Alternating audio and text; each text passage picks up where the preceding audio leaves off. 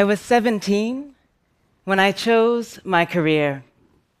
I was standing outside on a hot summer night in Florida and just a few miles from the ocean. I was waiting for a miracle to happen. That summer, I was privileged to work as an intern at NASA's Kennedy Space Center. And the miracle I was waiting for was the launch of the Columbia Space Shuttle, carrying the Chandra X ray Observatory, a telescope that would allow scientists to peer into the edge of black holes. The entire sky filled with light. And it was as if it was daytime in the middle of the night. Soon we could feel the rumble of the engines vibrating in our chests. And it wasn't a miracle. It was the combined effort of a team of thousands of people who worked together to make what seemed impossible a reality. And I wanted to join that team. So I decided to apply to a university where I could study aerospace engineering. And the following year, I started at MIT with my engineering training and joined a student project building space robots. And everything was going as I planned, except I was confused about something important. Now, my confusion arose in my summer breaks. I traveled to a school in Kenya, and there I volunteered with girls ages 5 to 17, giving them lessons in English and math and science. And they taught me songs in Swahili. And mostly, I just spent time getting to know the girls, enjoying their presence. And I saw that these girls and the leaders in their community, they were overcoming important barriers to allow these girls to have the best possible chances in life. And I wanted to join that team. I wanted to be a part of a team that would help break down barriers and improve the lives of girls around the world. But I was worried that studying aerospace engineering wasn't the most useful. I was worried this team in Kenya couldn't use the technology I was learning about space. But thankfully, I soon learned that I was wrong. I came back and interned at NASA again, and this time, a mentor taught me that countries like Kenya had been involved using space technology for decades to improve the life in their own countries. And then I knew that I could have a career in space and in development. Now, this idea is not new. In fact, in 1967, the nations of the world came together to write the Outer Space Treaty. This treaty made a bold statement saying that the exploration and use of outer space should be carried on for the benefit of all peoples, irrespective of their level of economic or scientific development.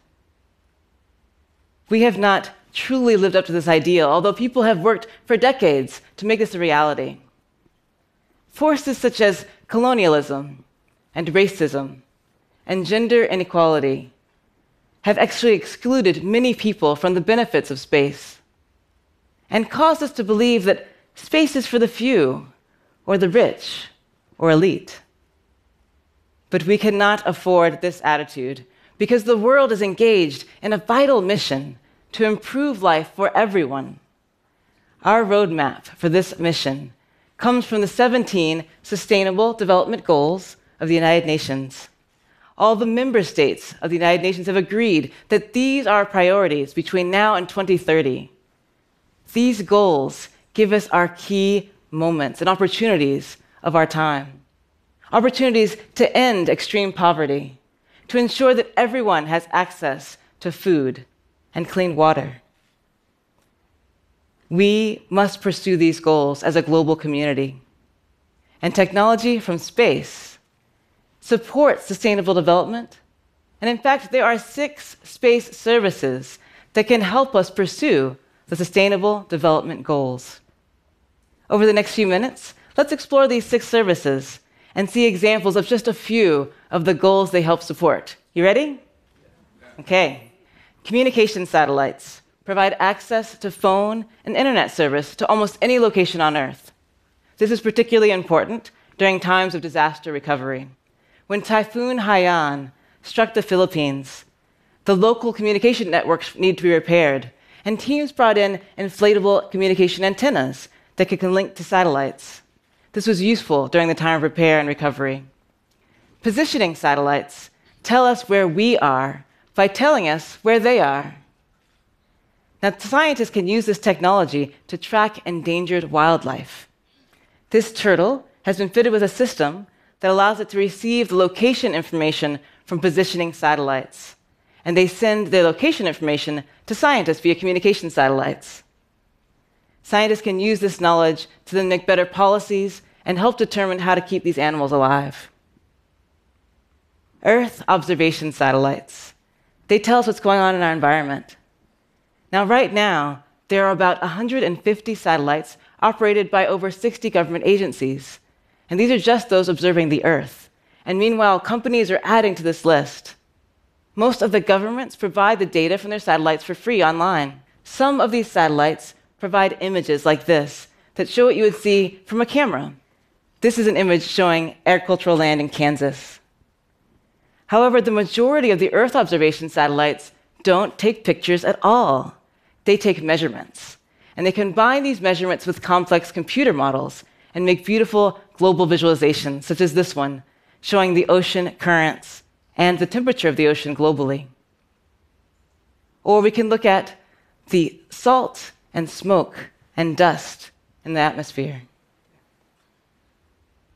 Or the rainfall and snowfall globally. As well as the annual cycle of vegetation on land and in the ocean. Now, scientists can take this information about the rainfall and the vegetation and use it to understand what areas on Earth are in danger of a famine or a drought, and provide that information to aid organizations so they can be prepared with food aid before the hunger becomes severe. In space, we have an orbiting laboratory on the International Space Station.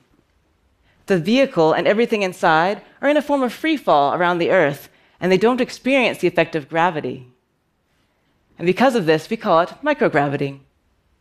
When astronauts are in the microgravity environment, their bodies react as if they're aging rapidly. Their bones and muscles weaken, and their cardiovascular system and their immune system change. As scientists study how to keep astronauts healthy in space, we can take the exercises and techniques we use for astronauts and transfer them to people on Earth to improve our health here. Often, as we develop technology for astronauts in exploration or for spacecraft, we can also transfer those inventions to improve life on Earth. Here's one of my favorites it's a water filtration system, and a key component of it is based on the technology to filter wastewater on the space station. It's now being used around the world. Space is also an infinite source of inspiration through education, through research in astronomy, and that age old experience of stargazing. Now, countries around the world are engaging in advancing their own development by increasing their local knowledge of engineering and science in space. Let's meet some of the world's newest satellite engineers. This is Elica Abello from Venezuela. Elica is training as a satellite engineer as part of her national satellite program in Venezuela. She has designed a software tool that allows her team to better design the power systems for engineering. This is Adele Castillo Duran from the Philippines. Adele is both a meteorologist and a satellite engineer, and she uses data from satellites in her weather forecasting. And finally, meet Hala. Hala is from the Sudan, and as she was studying electrical engineering as an undergraduate in Khartoum, she and several students decided to build their own satellite. And later, Hala earned a scholarship to study satellite engineering at graduate level. These stories that I've shared with you all illustrate that space truly is useful for sustainable development for the benefit of all peoples. But we have more work to do because there are still barriers that exclude people from space and limit the impact of this technology.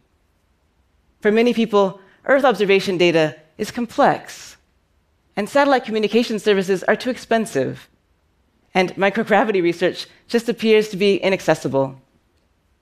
This is what motivates my work as a professor at MIT's Media Lab.